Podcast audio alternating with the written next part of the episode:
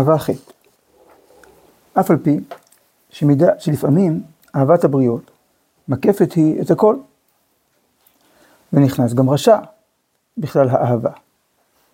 אין זה מגרע כלל משנאת הרע. אדרבה, היא מחזקת אותה. שהרי ודאי לא מצד הרשעות של הרשע הוא נכנס בכלל האהבה, אלא מצד חלק הטוב שבו. שהאהבה אומרת שהוא נמצא בכל מקום. וכיוון שמפרידים את חלק הטוב לאהבה אותו, נשארה השנאה לחלק הרע מפולשת וגמורה.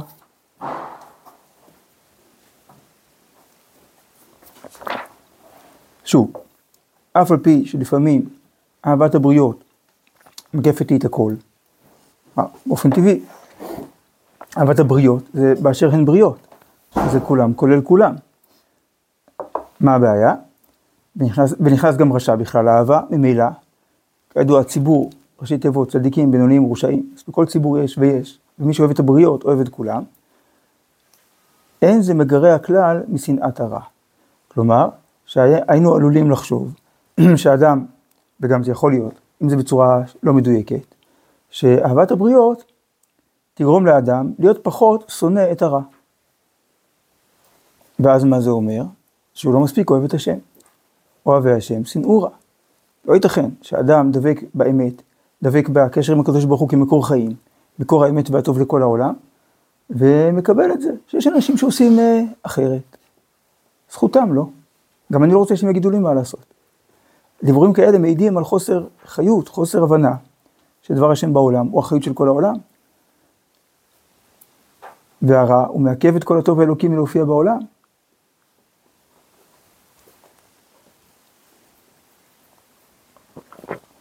אז ודאי צריך להגיע לנוסחה שתאפשר לנו להיות אוהבי הבריות באמת, ושונאים את הרע באמת. אז אומר רב, למרות שלכאורה זה נראה כאילו סתירה, לא רק שזה לא באמת מגרע כלל משנאת הרע, אדרבה, היא מחזקת אותה. מי שאוהב את הבריות, יותר שונא את הרע. למה? איך זה מסתדר? שהרי ודאי לא מצד הרשעות של הרשע. אם כתוב אצלכם הרע, אז זה טעות, צריך להיות הרשע. זה בא... מה? אני צריך להיות הרשע. ככה זה בכתב יד. שהרי ודאי, לא מצד הרשעות של האיש הרשע, הוא נכנס בכלל לאהבה, אלא מצד חלק הטוב שבו, שהאהבה אומרת שהוא נמצא בכל מקום.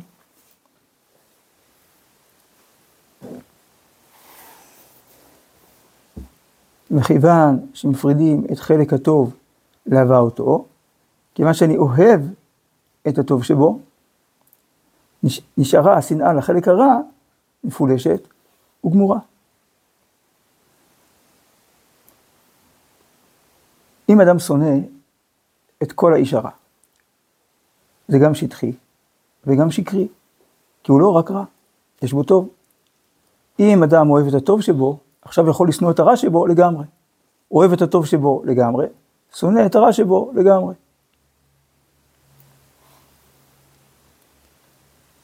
זה גם באנשים וגם בדעות. אפשר, זה כתוב פה כאילו קצת בצורה כאילו כמותית, חלק הטוב חלק הרע. אבל זה לא שכאילו ששתי מגירות, מגירה אחת מלאה דברים טובים ומגירה אחת מלאה דברים רעים, אני אוהב את המגירה הזאת, שונא את המגירה הזאת. אלא האדם כמכלול, יש בו צד כללי, שהוא חלק מעם ישראל, שבו נשמה תאורה אלוקית. מצד הזה אני אוהב אותו, זה העיקר שהוא, זה מישהו באמת. אבל את הבחירה שלו, את ההתנהלות שלו, כמה שנגד רצון השם, אני שונא באמת. לא אותו חלילה בכלל, אבל את הבחירה שלו לגמרי.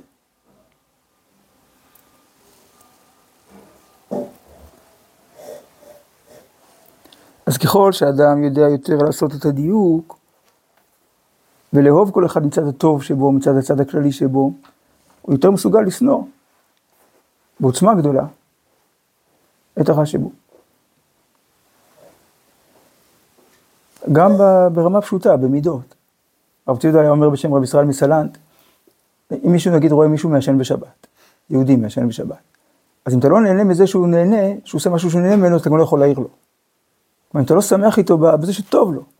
כלומר, זה לא משהו, אחרת זה יראה כאילו מצד שהאדם עצבני עליו, שהוא אפילו שהוא מדחיק, איזה שגם הוא היה רוצה לשני, הוא רק לא, בגלל השבת, הוא לא יכול, אז מוציא את זה על השני. לא, אני שמח שהוא שמח, טוב לי, אני אוהב אותו. אבל הוא מתנהג בצורה נוראה ואיומה, מחלל שבת.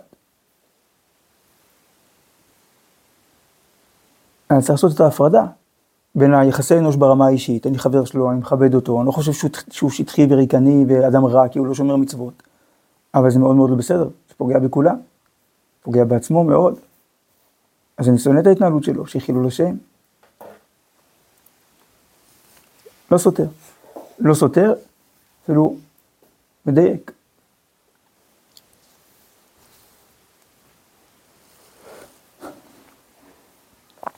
גם בדעות זה ככה, הרב כותב במאמרי הראייה, אין שקר שלא יהיה בו קצת אמת. ושכל זמן שאין מבררים את אותו הקצת, מעמידים אותו בגלוי ובביאור על מכונו, מתפשט לכוח השקר על הכל. כלומר, צריך להגיד, נכון, יש פה נקודה של אמת, יש פה רצון גם חיובי. זה לא שיש פה אנשים לגמרי הזויים, שלגמרי רשעים, בשום מקום בעם ישראל, בשום זרם, בשום רצון. יש פה נקודות של אמת, שצריך לברר אותם, צריך לכבד אותם. אז כל עוד לא מבררים, כמו בורר, צריך להוציא את האוכל מתוך הפסולת. אז כל עוד לא מבררים את נקודת האמת, אז כוח השקר מתפשט על הכל. ולעומת זה, כל מה שהסבירו הלוחמים נגד השקר, להחיש ביותר את קצת האמת שיש בו, הרי הם מחזיקים בזה גוף את כוח השקר. הם מנסים להילחם. אז נגד הדבר הזה בכללו, נגד התופעה הזאת בכללותה, אז הם נבקים על נקודת האמת שלהם. אז זה בעצמו מחזק את השקר, להילחם בו ככה.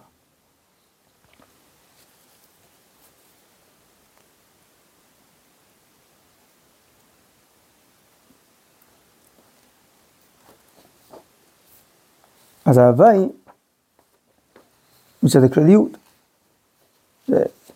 יש כזה, לא הבאתי את המקור, כי זה קצת ארוך וקצת מורכב. זה הרב צודק כותב באור לנתיבתי, הוא מביא דרום של בעל התניא. שלא אוהב את הנפש האלוקית שלו, שונא את הנפש הבהמית שבו. הרב צודק אומר, הוא שייך לכלל. הצד הערך הכללי שלו. הרב כותב שביחס לחיבורו של כל יחיד עם כללות האומה, כל אחד מישראל הוא צדיק וקדוש. כי זה לא משהו בחירי פרטי. נולדתי ככה, נולדתי יהודי, אז אני גוון של כנסת ישראל. אז בכל יהודי יש צדקות וקדושה, לא בבחירה שלו. רוצה או לא רוצה, מבין או לא מבין, הוא שייך לעם של קדושה וטהרה, הוא חלק ממנו, חלק מהותי, חי, שמבטא אותו. מי שהרבה פעמים מרגיש שזה שונא ישראל, שממש לא אכפת להם, זה דתי, חילוני, ימני, שמאלני, מבחינתם כולם אותו דבר. כי זאת האמת. שבשורש כולנו אותו דבר, ואת השורש הזה הם שונאים. לא את האישיות של מישהו או את מקום המגורים של מישהו. אז גם אנחנו צריכים לדעת את זה, שיש בנו משהו שמעבר לכל השינויים וכל המחלוקות, שורש פנימי, שהוא עיקר מי שאנחנו, ויש את זה בכל יהודי, אנחנו אוהבים את זה בכל יהודי. עכשיו מצד הבחירה, אני מתייחס אליו גם מצד הבחירה.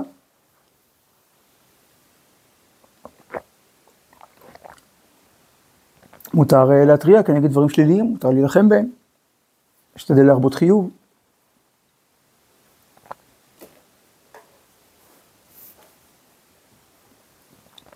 ההבחנה הזאת יש גם ברב, במאמרי הראייה, הרב כותב, גם כן על רקע מחלוקות שהיו בעם ישראל, שחלק ביזו את הרב. אז הרב אמר כך, שאני מעיד עליי שמיים וארץ, שחיבתי היא גדולה ממש בכל לבבי ובכל נפשי, לכל עמנו, לכלל עמנו, ולפרטיהם, ולכל מפלגותיהם. מה הרב אומר, אני אוהב את עם ישראל, אני אוהב כל יהודי, אני גם אוהב את כל המפלגות. זה שאני מאמין באמונה שלמה, שכל חלק מהם הוא איבר מיוחד, בשיעור הקומה, הקדושה והנפלאה, שהיא כנסת ישראל כולה, במלוא מובנה. זה כמו שיש לאדם נשמה, והנשמה הופיעה בהרבה איברים. אז אפשר לומר שיש איבר יותר מרכזי, פחות מרכזי. אבל אי אפשר להגיד שאיבר מסוים הוא פחות איבר מהאיבר השני. כי מה זה איבר? זה איזשהו תפקוד מסוים בגוף. אז כל אחד מעם ישראל, בכל מפלגה בעם ישראל, יש לה תפקיד מסוים, שיש לה ערך, שהיא מדגישה אותו, שהיא מבטאת אותו, שהוא חשוב לכולם, שמישהו ידבר על זה. בין אם זה הקודש, ובין אם זה זכויות אדם, ובין אם זה אקלים. חשוב שמישהו זה יעניין אותו, וישקיע בזה. כל עם ישראל צריך את זה.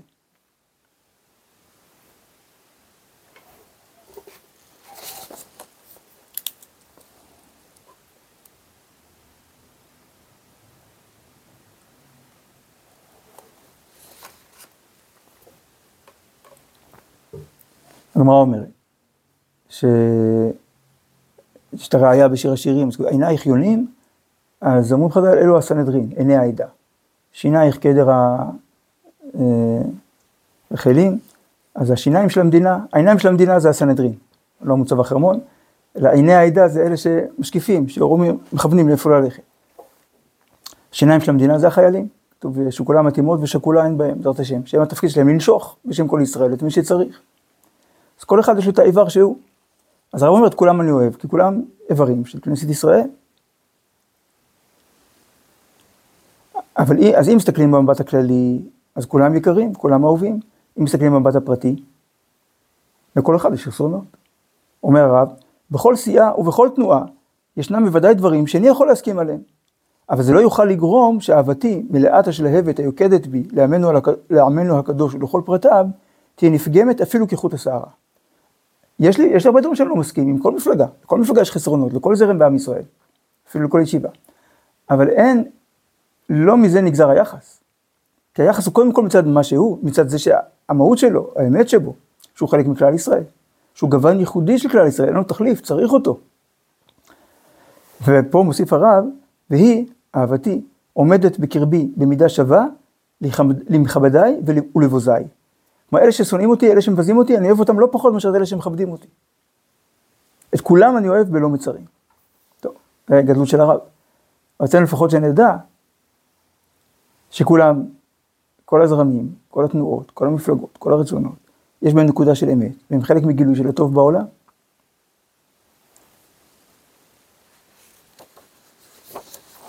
אז הדיוק הזה עוזר לשנוא את הרע לגמרי. כי כל עוד אדם נשאר שטחי, אז כן, הוא דווקא בחור טוב. נכון, יש בו חסרונות, אבל גם בחור טוב. עכשיו, הוא לא יודע איך, או, התנועה הזאת כאילו היא מרשימה, יש בה הרבה דברים טובים, אבל יש דברים שלא מסכים. אז לכן מאוד מאוד חשוב לדייק, לעשות את הסדר. אני אוהב פה את הנקודה הכללית, את זה שיש פה איבר של האומה, ויש לי ביקורת על ברמה הפרטית.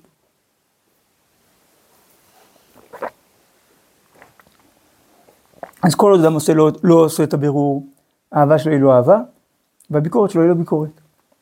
כי הוא נוטה באופן גורף, או לאהוב בצורה לא פרופורציונלית, שנהיית כבר חנופה, שאומר, טוב, נו, אז לא כולם שומרו מצוות. כאילו שהוא נתן למישהו מנדט לוותר על זה, על הדרישה שכל עם ישראל ישמרו מצוות, בטח הפרסיה.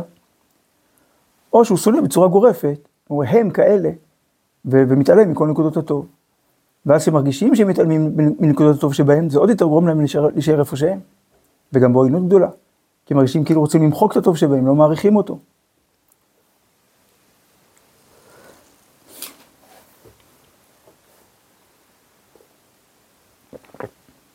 זה כמו בברכה של יעקב אבינו לשבטים.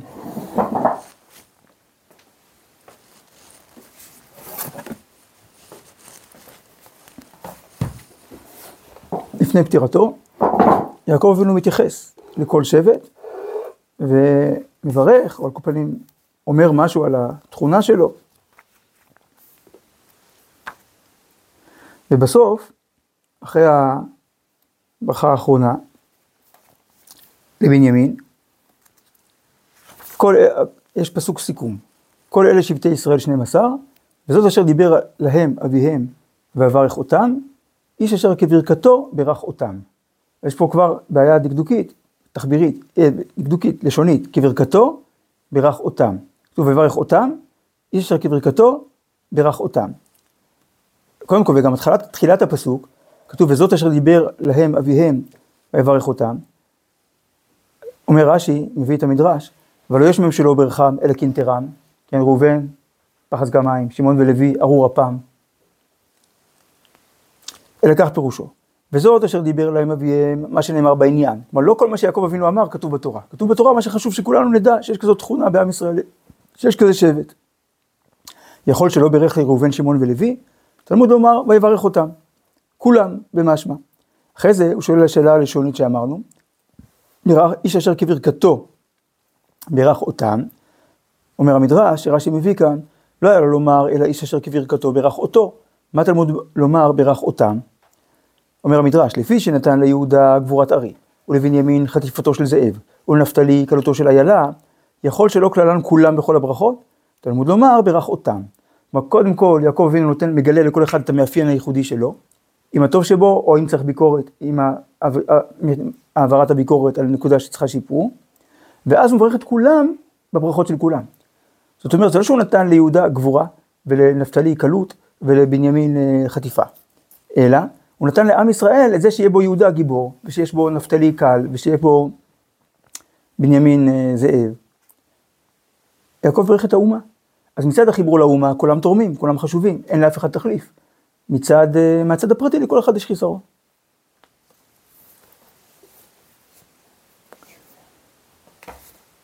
אבל גם חיסרון פרטי הוא חיסרון כללי. החיסרון הפרטי מעכב משהו בהופעה הכללית. לכן אנחנו רוצים את טובת כולם, מטפלים שכולם עשו בתשובה, כמו שלמדנו. משתדלים, לשפר את עצמנו, ואת כל מה שאנחנו יכולים, לכן יש מצוות הוכחה, אני לא רוצה שישארו חסרונות.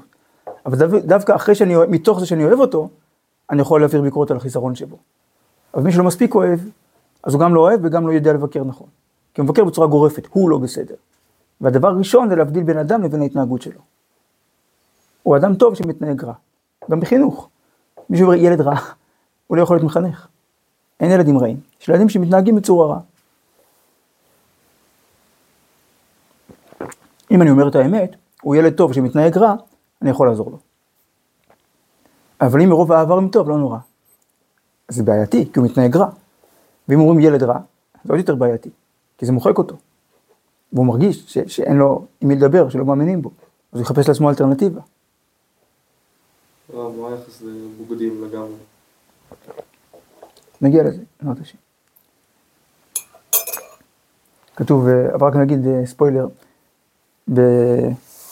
גם בחומש בראשית. אם אני זוכר. אם אני זוכר זה ברש"י, גם קשור לברכה. הברכה של יעקב אבינו, שיצחק מברך את יעקב, הרי הוא עיוור. הוא מחפש משהו שיהיה איזה לינק, שעליו תחול הברכה. ואז כתוב, וירח את ריח בגדיו, ויברכהו. ויאמר, ראה ריח בני כריח שדה, אשר ברכו השם, וייתן לך. אז פה אני רואה רש"י לא מביא את זה כאן, אז זה מדרש. וירח את ריח בגדיו, ריח בוגדיו. זה פה באמונה אות י'.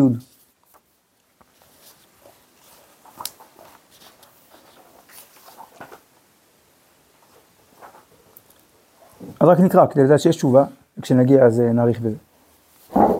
אומר הרב, האמונה אות י'. האמונה האלוהית הגדולה, אשר בלב ישראל, אין לה ערך ולא דוגמה ולא משל. ואפילו האפיקורסות הישראלית היא מלאה אמונה וקדושה, הרבה יותר מכל האמונות של כל הגויים כולם. איך זה יכול להיות? הרי זה אפיקורסות וזה אמונה. זה איך זה מסתדר. אז הרמב"ם אומר שהאמונה היא לא הנאמר בפה, אלא מצויר בנפש. מה שקובע אם אדם מאמין זה לא איך הוא מדבר, אלא מה קורה אצלו בפנים. ואף על פי שמבטא דברים של קלות ראש ושל כפירה, בתוכיות הנשמה יש אור אלוהים של דבקות, עמוד ק"א. יש אור אלוהים של דבקות ושל צמאון לאלוהים חיים, אל אלוהי ישראל, עד לכדי מסירות נפש. וירח את ריח בגדיו, עד יקרא בגדיו, אל הבוגדיו. כגון יקים יש צרורות ויוסי משוטה, שכשנגיע לזה נראה שהם היו בוגדים ממש.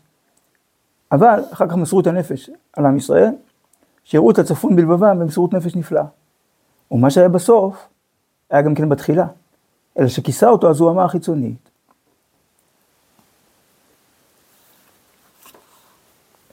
יהלום ששווה 1,000,000 שקל, שנמצא בהשפעה.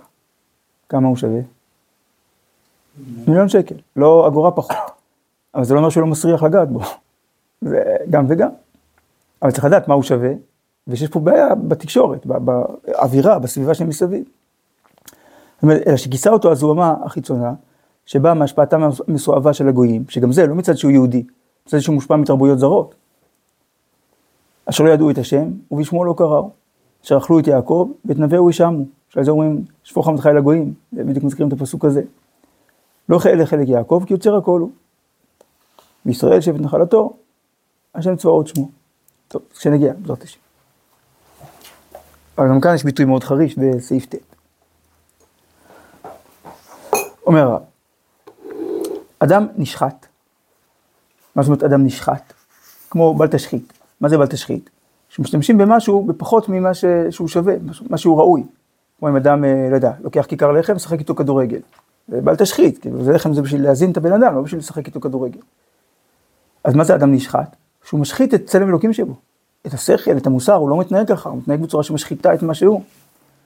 אז אומר הרב, אדם נשחט, ראוי לסנותו רק מצד חסרונו. כלומר, לא מצד מה שיש בו, אלא מצד מה שחסר בו, מה שאין בו, אין בו מידות טובות, אין בו דרך ארץ, אין בו תורה, אין בו יראת שמיים. אבל מצד עצם צלם אלוהים שלו, ראוי להוקירו באהבה, כבוד, ומתוכו אהבה, כמו שראינו ברמה, כפתום הדבורה בסעיף א'. גם, עוד משהו, שמציאות יקרת ערכו היא יותר עצמית לו ממציאות מקרב הפחותים. זאת אומרת, יש מה שעצמי ויש מה שמקרי. דיברנו פעם על עצם ומקרה, נכון? שעצם זה מאפיין מהותי ומקרה זה משהו שהוא לא מהותי. אז העצמיות של יהודי זה חיבור לו לקודש. וזה שהוא לא מחובר לקודש, מתנהג הפוך, זה מקרה. אז כשהייתי נער צעיר, אז היה אז מקומון אנטי דתי בירושלים. והיו אז בירושלים שתי חנויות שפרצו גדר. הייתה חנות אחת שהייתה פתוחה בשבת, והייתה חנות אחת שמכרה בשר לא כשר. אז כתב של אותו מקומון רצה כאילו להציס ולהסית. ואז הוא אומר לזה שמוכר לא כשר, אז הוא אומר לו, מה כמוכן לך יחשר מרבנות? כי אתה מוכר לא כשר, אז אולי תפתח בשבת. אז הוא אומר, מה? אני אפתח עסק בשבת בפרסיה? שכל אחד יאכל מה שהוא רוצה, אבל מה, אני אפתח חנות בשבת? אז הוא שאל את זה שהיה פתוח בשבת, אמר, אין לך יחשר מרבנות, כי אתה פתוח בשבת, אז למה שאתה לא תמכור לא כשר? מה? אני אכל יהודים נבלות וטרפות? מה, יש אנשים שהזמן שלהם לקנות זה בשבת?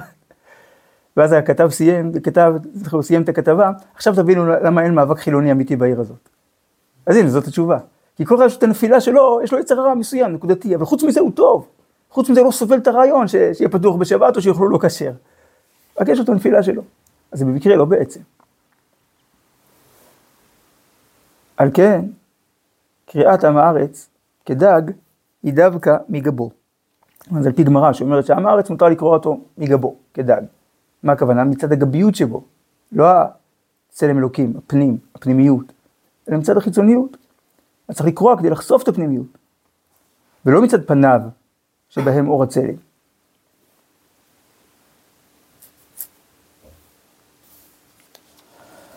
אז גב זה אחורה, זה המשענת של האישיות, הגיבוי, אז אצלו זה חלש. אז משם את זה צריך לפתוח.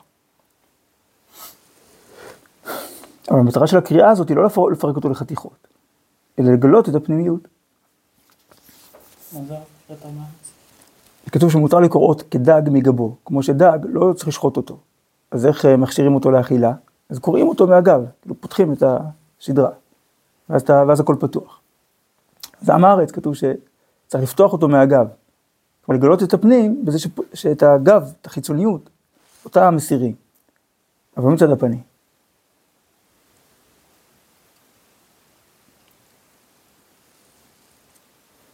סעיף י' אומר הרב, אהבת הבריות צריכה טיפול מרובה כדי להרחיבה ברוחב הראוי לה. נגד, כלומר לעומת, השטחיות הנראה בסקירה הראשונה על ידי שימוש שאינו כל צורכו מצד התורה ומצד המוסר המנהגי, כאילו יש ניגודים ולפחות שוויון נפש לאהבה זו. שהיא צריכה להתמלא תמיד בכל חדרי הנפש. הרי דיברנו על זה שהאהבה צריכה להיות מלאה בלב לכל. אז פה הרב מתייחס לשני הצדדים. גם היא צריכה להתמלא תמיד בכל חדרי הנפש, מלאה בלב, וגם לכל.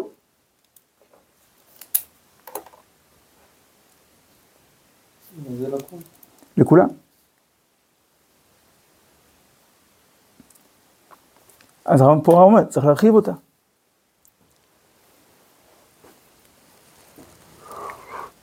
אבל זאת עבודה. מה העבודה?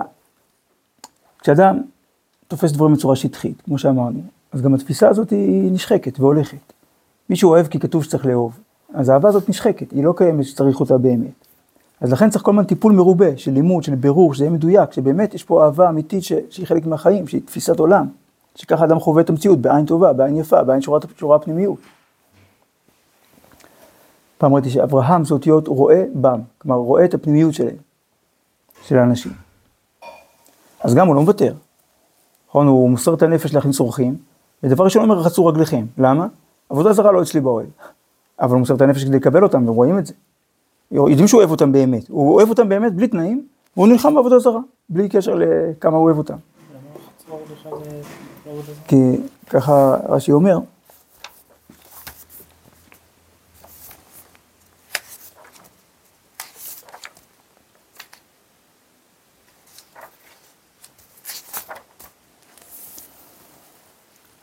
היו כחנה מעט מים ורחצו רגליכם וישנו תחת העץ. ואחר כפתר וסעו ליבכם. הדבר הראשון תרחצו רגליים. למה? אומר רש"י, חז"ל, כסבור שהם ערביים שמשתחווים לאבק רגליהם. והקפיד שלא להכניס עבודת אלילים לביתו. אז הוא לא מוותר על האמת. הוא לא מתפשר. אבל הוא מלא אהבה.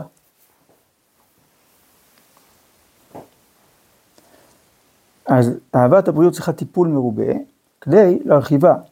ברוחב הראוי לה, אמרנו זה לכל, נגד, לעומת, השטחיות, אני אראה בסקירה ראשונה על ידי שימוש אינו כל צורכו, כמו שהרמב"ם כותב, שכל המחלוקות התחילו מזה שהתרבו התלמידים שלא שימשו כל צורכם, כלומר כבר לא מחוברים לתוכן האמיתי העמוק, רק תופסים בשטחיות את המותג של הדברים, את משהו חיצוני, ואז גם יש מחלוקת. זה אומר שבהתייעלן מחלוקת? ברור. אצלם התלמידי החכמים רבים שלום בעולם. הרבה, זה מה שאומר שאין מחלוקת. מחלוקת זה לא שאין דעות שונות. זה שמתוך כל הדעות שונות יודעים לברר את העומק הפנימי שכולל את כל הדעות. שלכל אחד יש את המקום שלה בתוכו. אז עד ימי יוסף בן יועזר כתוב שלא היו מחלוקות בישראל. ממשה רבנו עד יוסף בן יועזר. לא היו מחלוקות. מה זאת אומרת לא היו מחלוקות? היו דיונים בבית מדרש. אבל בסוף כולם הסכימו על ההחלטה, הייתה החלטה משותפת של כולם. כתוב שמות יוסף בן יועזר הייתה המחלוקת הראשונה. רבי צדוק הכהן מלובלין אומר, שזה קשור לזה שאז בזמנו היוונים כבשו את הארץ, והם הרגו אותו גם. וחוכמה היוונית, החוכמה זה הטופ. אז אדם לא יכול לוותר על דעתו, על החוכמה שלו. כבר אין את הענווה, את ההקשבה לדבר השם, שאז כולם מוצאים בסופו של דבר איך הדעה שלהם מופיעה גם בבית מסוים של דבר השם. זה כבר מי צודק, אני או אתה. כבר נהיה עניין של כאילו משהו קיומי. ואז יש מחלוקות. כבר מחלוקות גם למעשה ולמסקנה.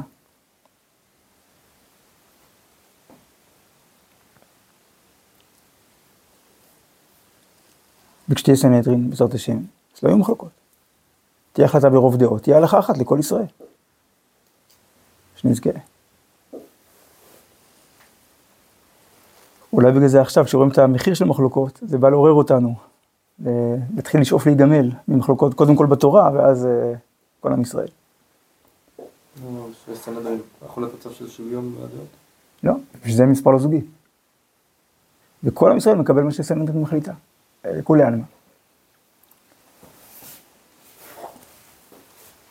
מה הכוונה במשל הרבה פה מוסר ומגיד?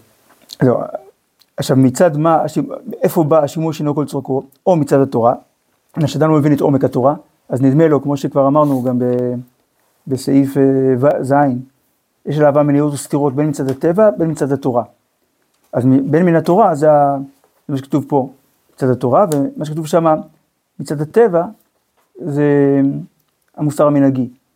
כלומר, שאם לא מבינים את עומק המוסר, אלא רק יש את המוסר המנהגי, את הנורמה החברתית, אז נראה לפעמים, כאילו יש לפעמים ניגודים, או לפחות שוויון נפש. נגיד, מישהו חברה מסוימת, שיש לה נורמה, יש לה תרבות, ואז היא נפגשת עם חברה אחרת. אז הרבה פעמים נוטה לזלזל. ומצד המוסר המנהגי זה כאילו לגיטימי לזלזל בהם. כי הם פרימיטיביים, או הם מתנשאים, או הם, לא יודע מה. אז לכן הרב אומר צריך טיפול מרובה, כדי לדעת שאין מצב, לא ניגוד ולא שוויון נפש. כלומר, ניגוד זה לסנוע, שוויון נפש זה כאילו השעיה הזמנית של האהבה, או לא זמנית, כאילו נטרול הרגשות. שבאמת היא צריכה להתמלא תמיד בכל חדרי הנפש. כלומר, כל האדם, בכל זמן, את כל האנשים. וזה, כל זה, לא רק האנשים, סליחה. כל הבריות. עד עכשיו דיברנו על אהבת הבריות. עכשיו הרב מוסיף, המעמד היותר עליון באהבת הבריות, צריכה לקחת אהבת האדם. חביב אדם, שדברה בצלם. אז אם הקדוש ברוך הוא הכי מעדיף את האדם, כי רק לא לאדם, הוא נתן את הבחירה החופשית. גם אנחנו צריכים להעדיף את האדם. אז למרות שאנחנו מעריכים את כל היצורים שהשם ברא, שימותו כל הקופים כדי להציל ילד אחד. אז יעשו ניסויים בבעלי חיים, אם צריך. לא טיפה יותר מה שצריך, ואם אפשר היום באמצעות בינה מלאכותית, או בצורה אחרת, אז ודאי שעדיף. אבל אם צריך. אז ודאי, אהבת האדם קודמת. והיא צריכה להתפשט על כל האדם כולו. למרות כל שינויי דעות, דתות ואמונות, שזה דברים שמפרידים בין בני אדם, או דעות שזה עניין של עולם הזה, או אמונות שזה עצם הגישה לאינסוף, או דתות, שזה האופן שבו מבטאים בעולם הזה את הצד האמוני, ולמרות כל החילוקים של הגזעים והאקלימים, כי זה גם יוצר שינויים באופי ובתרבות. נכון, אנשים שגרים במקומות יותר חמים, אז הם יותר חמים, ואנשים שגרים במקומות יותר קרים, הם יותר קרים. נכון, נגיד, המקום הכי קר באירופה זה סקנדינביה, המקומות הכי חמים זה איטליה וספרד, אז האופי של איטלקים וספרדים זה לא כמו האופי של שוודים ונורבגים. אתה רואה מה קר ומה חם, כי אפשר להתבלבל. אז השוני הזה יכול ליצור, שוב, זלזול או שנאה או ניכור, לא מבין אותם. כמו שנגיד, אדם אוזניים מערביות, אז מוזיקה סינית נשמעת צורמת, לא מבינים מה, זה לא הרמוני, במה שהאוזן מערבית רגילה לשמוע.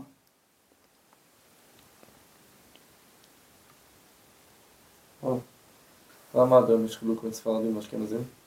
גלות. ספיחי הגלות. זה היה חלק מהעניין של הרבנות הראשית. שתהיה הנהגה אחת לכולם. אבל הרב כותב שההנהגה אחת לכולם תבוא מתוך זה שכל אחד ישמור על מנהגי אבותיו. לא מתוך זה שינסו לעשות סלט. או קצת מפה, קצת משם. אנחנו שואפים, כמובן. לאחדות. אז זה נכון לעולים שמגיעים לארץ להצמיע בהם תרבות חדשה של ארץ ישראל? לא עובד, ניסו, לא עובד. היה לזה מחיר כבד. ובשנים הראשונות של קום המדינה, זאת הייתה המדיניות. זה נקרא כור ההיתוך.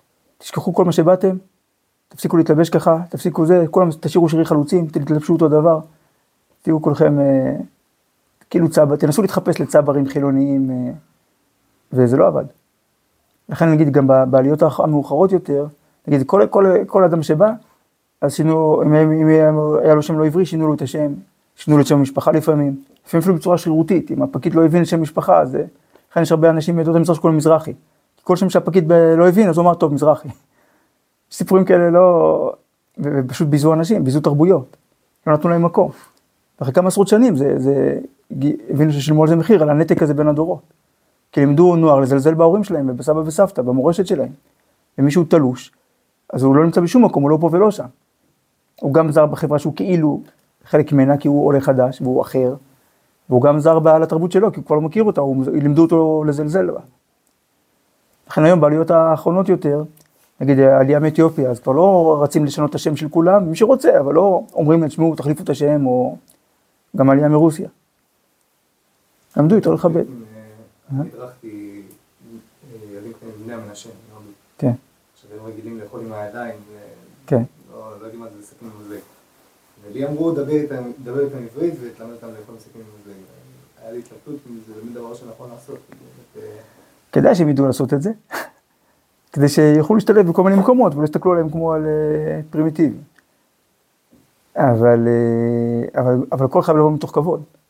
להגיד, אם תשמעו, אין לנו שום דבר נגד מה שאתם עושים, מה שאתם רגילים בבית. אבל תדעו לכם שאחרי זה תהיו בישיבה תיכונית, תהיו בפנימיה, תסתכלו על זה בעיניים מוזרות. כדאי לכם ללמוד לאכול גם בסכין ומזלג. גם אדמו"רים אוכלים בידיים. היה הרבי שאמרו על זה שהוא אכל דג בידיים, אז הוא אמר, זה הכי סטרילי שיש, במזלג הזה אף אחד אחר לא ישתמש אף פעם.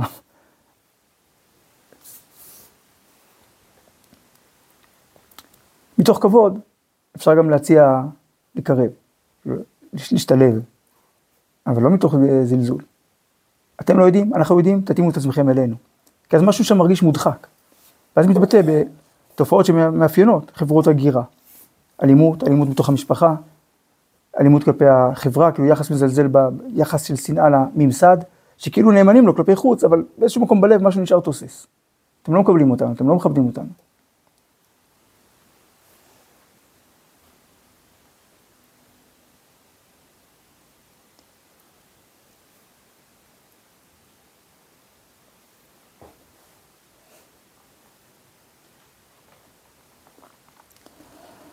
אז למרות כל החילוקים של הגזעים והאקלימים, כלומר שזה שינויים בטבע, לא ברוח, נכון הדבר לרדת לסוף דעתם של העמים והקיבוצים השונים, כמה שאפשר ללמוד את אופיים ואת תכונותיהם.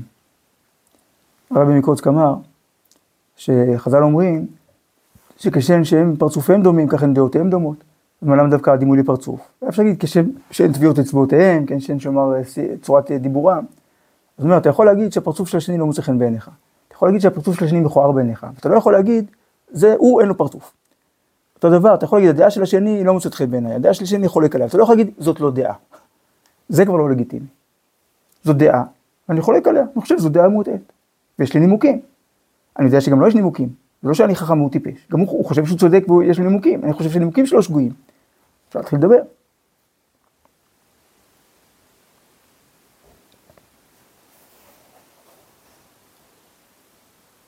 כי רק, עכשיו, וזה אהבת הבריות ואהבת האדם הם הבסיס. כי רק על נפש עשירה באהבת הבריות ואהבת אדם תוכל אהבת האומה להתנסה בגאון הצילותה וגדולתה הרוחנית והמעשית. כמו שדרך ארץ קדמה לתורה, אז אהבת הבריות ואהבת האדם, במובן מסוים, הם הבסיס הבריא לאהבה לאומית של עם ישראל, אהבת ישראל בריאה. כי אם לא, אומר הרב, אז גם אהבת ישראל עלולה להיות שטחית וקטנונית, וזה הרבה פעמים מה שמאשימים בטעות את אהבת ישראל שזה גזענות.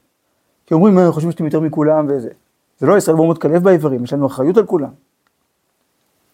אבל אם באמת מישהו תופס את זה בצורה כזאת שטחית, אז אומר הרב על זה, בצורה חריפה, בצרות העין הגורמת לראות בכל מה שחוץ לגבול האומה המיוחדת, אפילו אם חוץ לגבול ישראל, רק כיעור וטומאה, הכל שם שטויות, הכל שם רע. אז התפיסה הזאת, השטחית, היא מהמחשכים הנוראים, שגורמים הריסה כללית לכל בניין הטוב הרוחני, שכל נפש עדינה מצפה לאורו.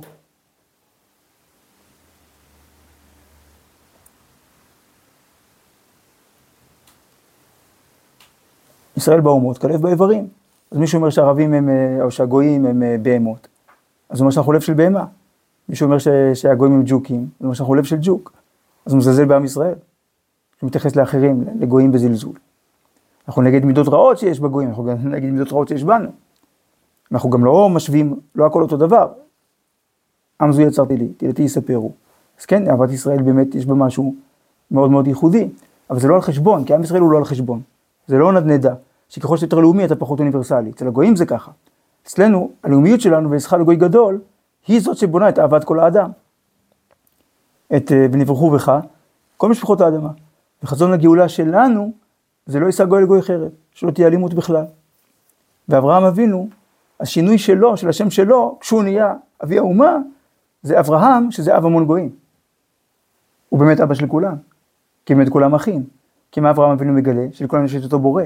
לעומת התפיסה האלילית, שהיא פירודית. אברהם אבינו מגלה את האחדות, אז כולנו באמת בנים, כולנו אחים לבריאה.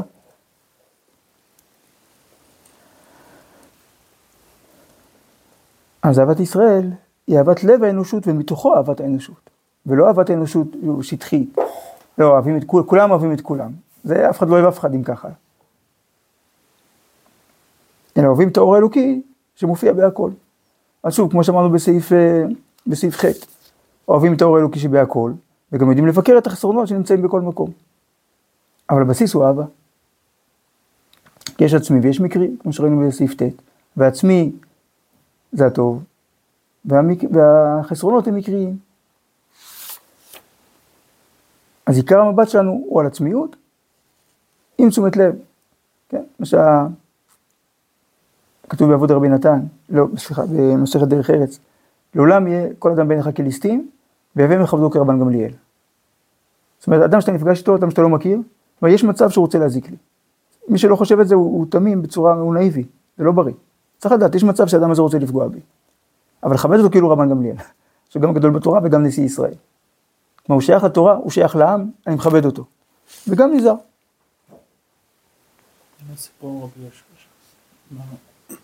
זה כמו בגמרא, כמדיר וחשדהו של רבי יהושע, שהנס אירח מישהו ולקח את הסולם. לקח סולם, כן, נכון, זה שם. אז המקור הוא במסכת דרך ארץ. טוב.